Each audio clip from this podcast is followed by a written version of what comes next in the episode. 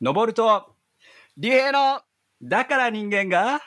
好きだはい、やってまいりました。今日が、なんと、10、ー毎回言ってるよね 俺毎ら回言ってるんですが、全くエピソード覚えてないか覚えらてない、さ覚えてない。あの、まあ、うんそうなんですよ。何回目ですか、これ。わからんもう あわの、かんないですね。そうこれをね、うん撮ってあの編集してくれてる人がいるわけですよ毎そうで回すね。でその人たちが最タイトルとかもね 「いや最高」ってあんた そうですね。素晴らしそうい。そうそのタイトルとかかけうん作ってくれてるから素晴ら俺しいたでちす実ね。際把握してないっていうねあのー、そうなんですね。ちょっと、だから、そ言いたいことだけ言って終わりみたいな感じのところが ありますかういらねや。そうなのよちょっと自由に話しすぎてて、今が何話なのか何エピソード目なのか全く分かってないっていうそう。うん。まただあ一つ言えるのは、言えるのは俺らがものすごく楽しんでるってことだけはちょそうっとだ伝ね。えておきたいなと、そうですね。毎回皆さんもね楽しんでるなっていうことを本当に伝わってきます。ねいやでも嬉しい嬉しいほんとみんな聞いてくれてうん。いいね。でいやあのね編集してる人にもちょっと感謝したいなとはいはいはい、思うのがはい。俺あんまり編集後のやつって聞いたりしないんだよね実際ほまあ聞くようにはしてるんだけど、うんそのまあ最後はまで聞かなかったりう。とか最後。高本。 じゃなくてでね俺すごい思ったのがうわやってくれてるなと思ったのは、あの毎回さ一番最後にくだらないこと言ってるでしょ俺はい。なんか来週も聞き逃せないねとかって、やってあるねれ。さエコーかけてくれてるんだよね、。あ最近エコーになってるね。最近エコーになってるそうなのよ俺それあのさちょっと、うんあそこちょっと自分で聞くの恥ずかしくてはいはいは毎回聞いてなかった のよい。おお。わかるかなこの気持ち自分の声聞くのもちょっと恥ずかしかったりってするんだけどあそうだね。自分の声ちょっと違ったりするね思ってるでよも、ね。違うよねあそこ一番ふざけてるからさ俺自身がねまあでもあそこを楽しみにしてる人多いんじゃないかなと思うんで。いや 一番最後を楽しみにしてるやついるかいるいるいる。いやだかいらやねそこは閉まるからね。そそこをエコーしてくれてるのは、いや本当に助かりますね。こう見えない場所でやってくれてる人がいるという本当に素晴らしいですねもう何度も何度も多分ねうちらの声を聞いて編集してるんだ よ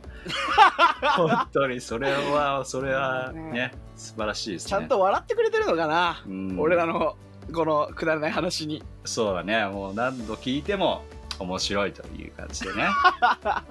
いやそうだだったら嬉しいけどいやいやなんかかどこかのタイミングでさまあちょっと叶うかは分からないけど、うんほうアイディアでねうんあのそういう人とかも入れてさはいはいはいなんかはな3人とかで話したらあまあた面いい白でいかすもねねちょっと面白いかもねそうちょっと裏方紹介とかもありつつ、あーそれいいかもしれないですねうううその人がやってくれるんであればうん、うんね、収録もこれ実はそのなんかあのお互いの家でねこうなんかそうなんていうのアプリすとかウごい、ね、ェブのあのラジオラジオって感じのねスクリーンがちゃんとあってそうそうそうオンエアって書いてあってねあ のちゃんとしたあの作りをした、えーそんな場所ないわないなでそれぞれの家から、まあ、そうだね配信してるっていうような感じだからさうんねどんな人でもちょっとゲストでねそうだねなんかやってみるのもいいかオなンラインでつないで、でっていう感じなんでね、うん、そうそうちょっと面白いかななんて思いますそうだけねども、けうどもん、はいな ななんか間があったけど大丈夫ですか 普段はね作らないようにしてる間いがや今そう普段まあいやもう本当にね最近暑くていやそうよいやそういいよまあ本当にね、いい夏が来ました ね。でもね、最近ね、うんうんああ、うんごめん、大丈夫いいよいい よ最近ね、やっぱりね、もう本当に、まあ、今収録してる時はね、まあ本当にうんオリンピックが始まってるんだけども、うんうんおーまあこれが流れる時はちょっとオリンピック終わってるかもしれない。そうちょっだねとわ終かわんないっんでてるすと思うが、多まあ、やっ分ぱりね、スポーツを見ながらね、本当に思うな、思うのはね、まあオリンピック始まる前は、あ僕すごくやっぱり野球をやってたので、うんうんまあ大谷翔平とかね、えーうんその活躍を本当にすごく見ていて、そうねで大谷翔平も初めてこう二刀流でおまあオースオールスターに、えー出て二刀流として活躍するなんていうところがねあ、の見られたので本当にまあ感動本当に感動したうんあのー長嶋さん感動しいたいやもうあんあんまりね俺感動することはあんまりないのかもしれないけどうんうんうん結構見ててでも違うのあのプレーを見て感動するんじゃないんだよ俺,、ん俺はでプレーを見て感動するんじゃなくてもう本当にあのまあ、そこにいるアメリカ人の人とか、まあ、アメリカ人に限ったことじゃないのかもしれないけども、うんそこに感染感染感染って感染あのコロナじゃなくてねあ感染しに来てるスポーツ観人戦ですね。ね、うん、その人たちが一緒にこう大谷を応援してる姿を見るともう本当に嬉しくなって、そうだなね。日本人としてこうね誇りをなんか本当に誇りだなっていうふうに感じる時にいーやもう嬉しくなっちゃって。いやーなんかさ日本人ってどうしてもね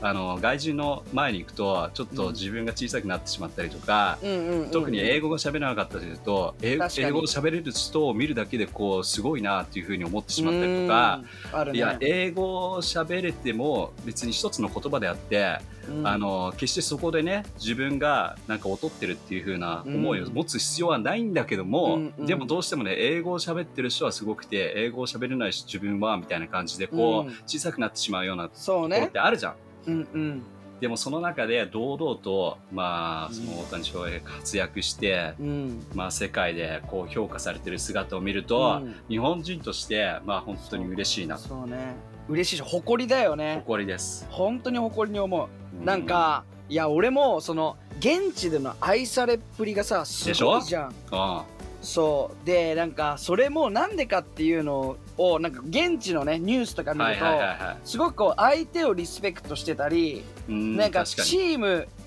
へのなんていうのそのなんていうんだろう、配慮まあ野球への、うんそう配慮もそうだし野球へのこう打ち込み方というか、はいはいはい向き合い方とかがまあ一郎もね、そう、だったけど、うんなんか本当に真面目で、うんいわゆる日本人の本当に素晴らしい姿みたいなのをやそうですよ表してんじゃないかと。いやいやいや来たねそうということで今日に繋がるじゃないですか今日につながるんですよ。ちょっとやめてください すご俺ねが今これね聞きながら思ってたことを言うのあやごめんめてくださいごめんごめんごめんよ。ごめん先走ってしまいました そうでも日本人としてうん大事にしてるものをしっかりとそのまま海外に受け継いでる、はいままるで侍のようなお武士道のような来ました ね武士道を持ってるようなねえ、うんそんな男だと思うよ大すごい谷ねさ、ほん選手 は。そう思います、うんはいとないんうかことですごいねこれね最初オープニング全然打ち合わせ打ち合わせしないんだけど さいつもつながりつながるよね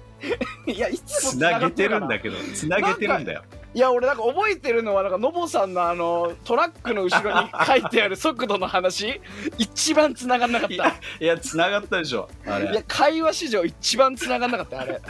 あれに関しては何言ってんすかっていう。まあ、ちょっとそれ聞いてない人もいるからね、ぜひ、 あの、前々回ぐらいですかね、よくわかりませんが、ちょっと聞いてみてください。まあまあまあちょっとうん今回ね、今の話がつながってるということで今日うん。ちょっと早速だけどはい。入っていきたいなと思うんですけど誰についてお話をするんですか、今日はですね、糸部稲造っていうね、もう人です。知ってるかな、はまあ、もしかしたら、えなんか聞いたことあるけど、ちょっとどんな人だっけっていうふうに思う人いるのかもしれないけども、んまあ、これ言ったらちょちょっとわかるんじゃないかなと。うんそれはね、以前の五千円札、そうだねうん、まあ今の五千円札ちょっと違うんですけども、うん以前の眼鏡かけたおじちゃんですね。マギー四郎みたいなね、あのマジシャンの確かにマギー四郎みたいな確かに。そう、まあその方ですよ。で、まあその方が、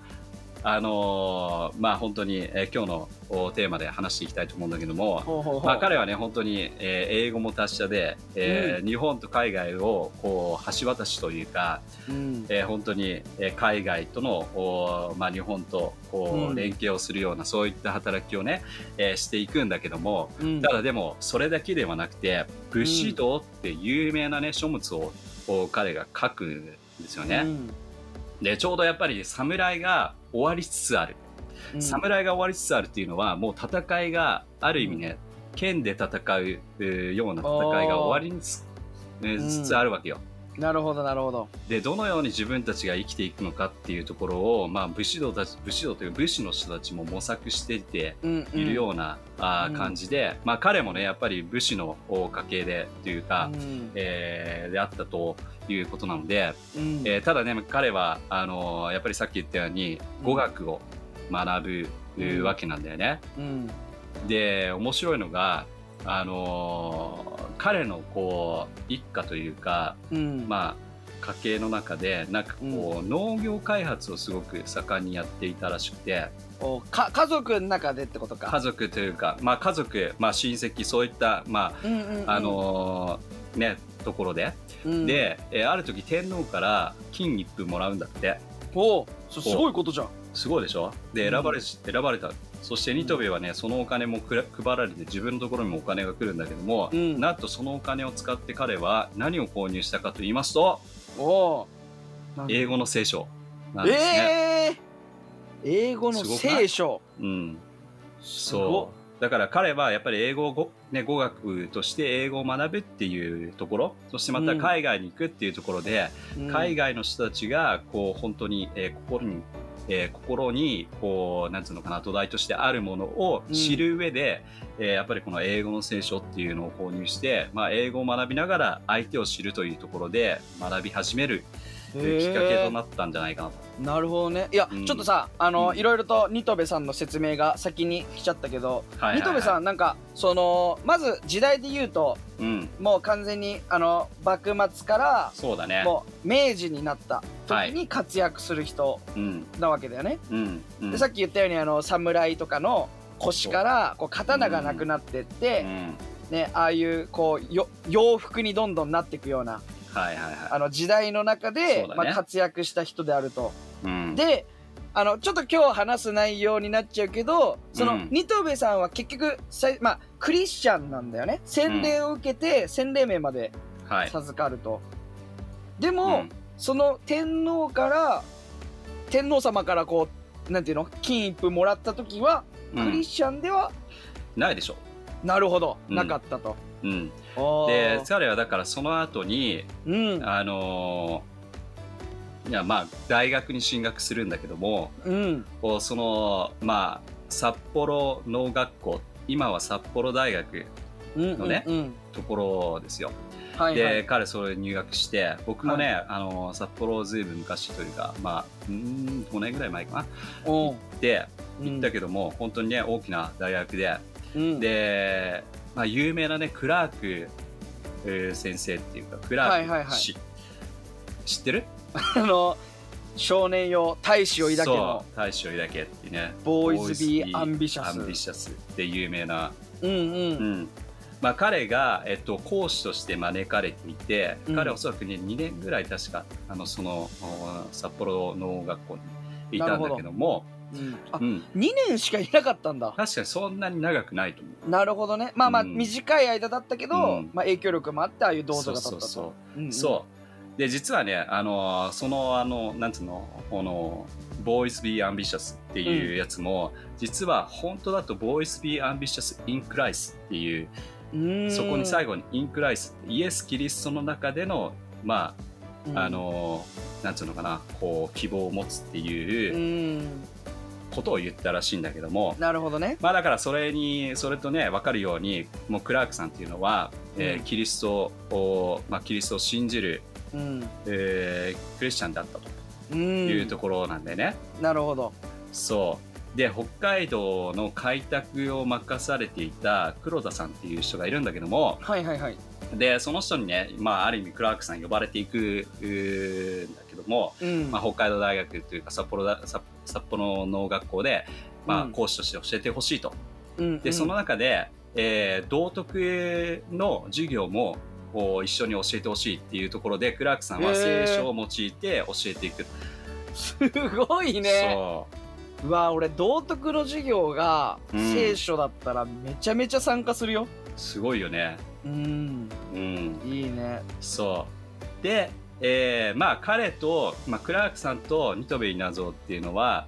えーまあ直接教える教えられてはいないんだけどもうんうん。でもそのね3年後ぐらいに、えーニトベイナゾーがその入学していってうんでも先輩たちがみんなそのね、クラークさんに影響を受けて、うんえーそして道徳もね聖書で行っていたっていうところもあって、うんうんうんえー多くの人たちがクリスチャンキリスト教を信じてる、えー人であったね。すごいうんだからその先輩たちに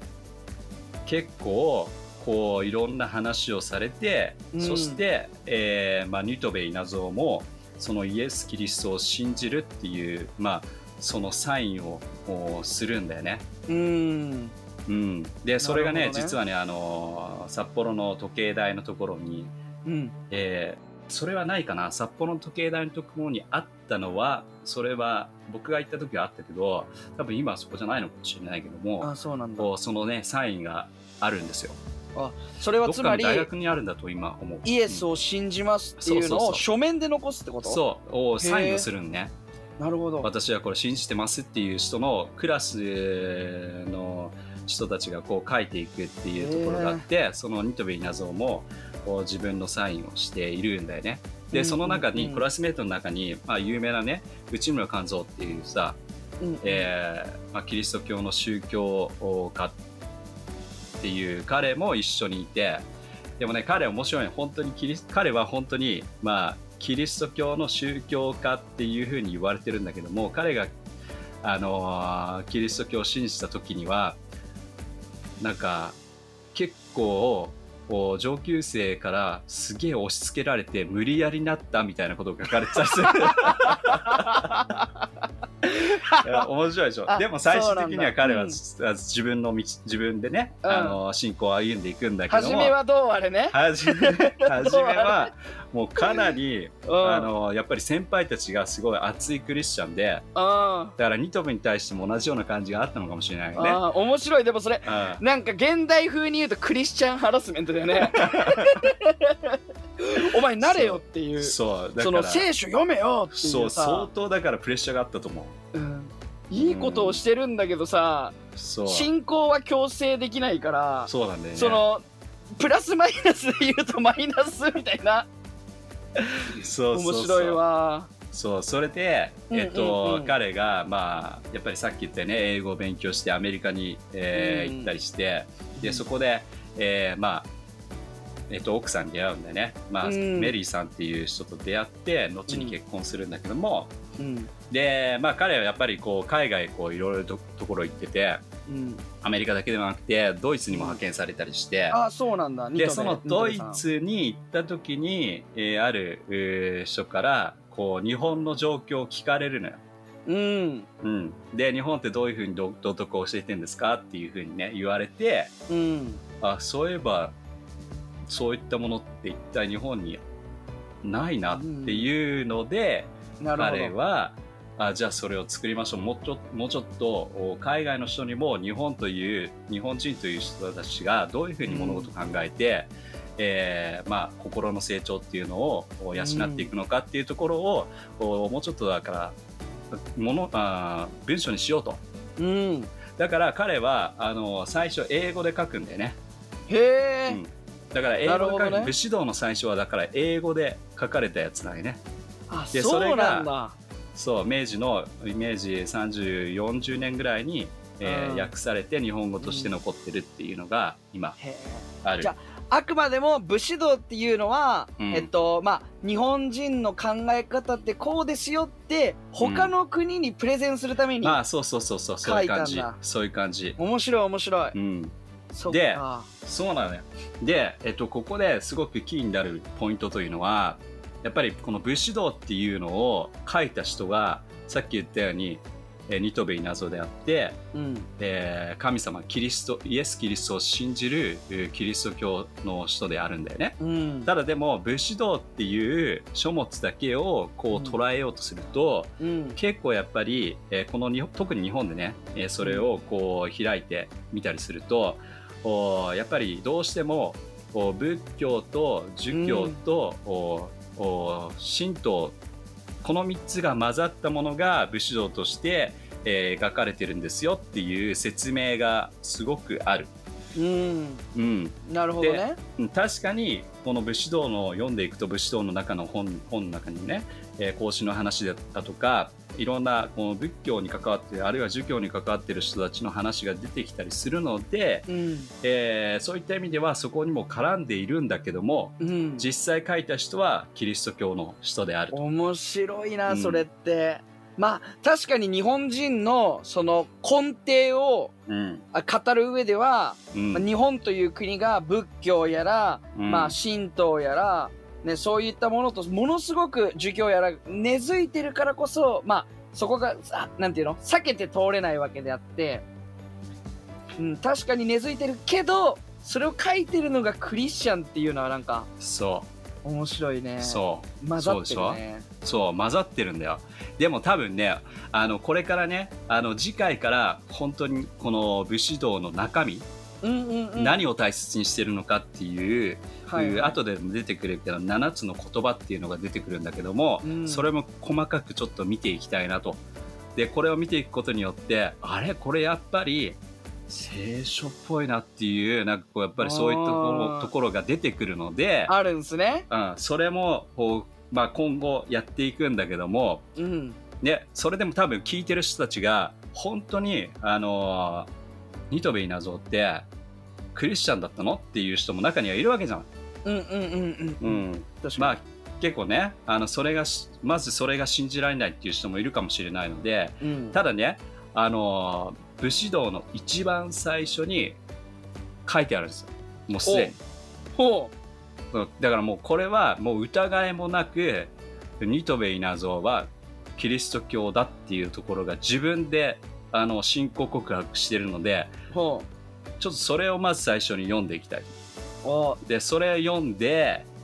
あやっぱり武士という武士道っていうのはクリスチャンによって書かれたんだなっていうことがまず最初に証明されるのでうんちょっとその一文をねちょっとここで読んでいきたいと思うんだけども、今日はそのちょっと紹介ということでそうだね。で、なんて書いてあるかというとですね、万万一私の述べることが宗教上の主題や宗宗教家によについてそれぞれを軽視していると思われたとしても私のキリスト教への態度そのものにはあいささかの疑問も生じることがないと信じている私が同情も同情を持たないのはキリストの教えを曖昧にしている伝道の仕方や、えー形式に、えーついてであって教うんえそのものに対してではない、うん私はキリストによって教えられまた、うん新約聖書によって伝えられた宗教を信じ同様に我が心に刻まれた立法を信ずるそれに加えて私はユダヤ教徒で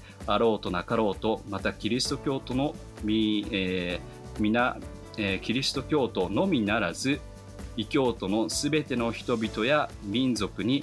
旧約旧約聖書の旧約ですね旧約と呼ばれている契約の書を神が作りたもうたと信ずうると、んはいもういうがとっころが書いてあるつりだねうんえそれがその最初のまあなんていうのところに書いてあるのそう目次のねもう目次の前に書いてあるんでだらからこれ本当にだから自分が、まあ、これここういうことを書くことによってちょっとね、うん宗教的なあ部分で、まあ、軽視してるというふうに思われるかもしれないけども、うんっていうような前置きがあって。ただね、ちょっと面白いのは、まあ、しこのね、えー私も宗あキリスト教のね、教ええー信じてるけどもおちょっとおお気を添えたいのがまあ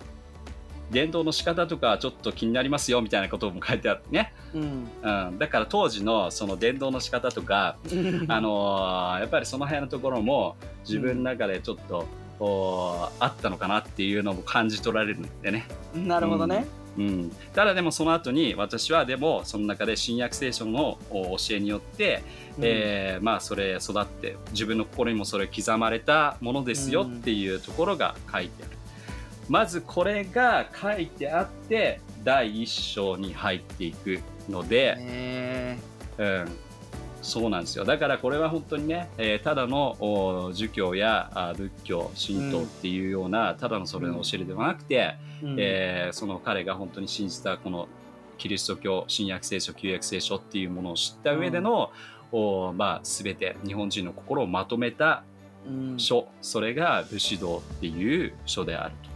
へー面白いというねところなんですよ。そう実際にねちょっとあのこれを聞いてる人の中でちょっと説明するとうん、俺自身は実は読んだことがないんだよねはいはいむし。ろでどういった本なのかっていうのは、なんか学校の歴史の教科書でさらっとだけ、 ねあの書いた人が新渡戸さんですよとかうん、日本人について説明しましたよとか確 かに。そういうのだけは書いてあるの知ってるけどでもまさかそんなに堂々とまあそうやって一言目というかさ、うんまず大前提としてうん、私はイエスについていくものであるっていうのを伝えてるなんてさ、知らなかったからそうでしょうーんいそやなんうか興味ある人はさぜひ読んでほしいね、俺も今読みたいもんすごいね面白いですよううんん今の日本人にもすごく精通するなんか本当にあだからこういう考え方って日本人するんだなっていはいうようはいはないところにも行き着いたりするのでうんすごく学ぶことも多いしあ自分たちの心の奥底にある正しさっていうのもなんかこう浮き上がってくるような感うじ、うんん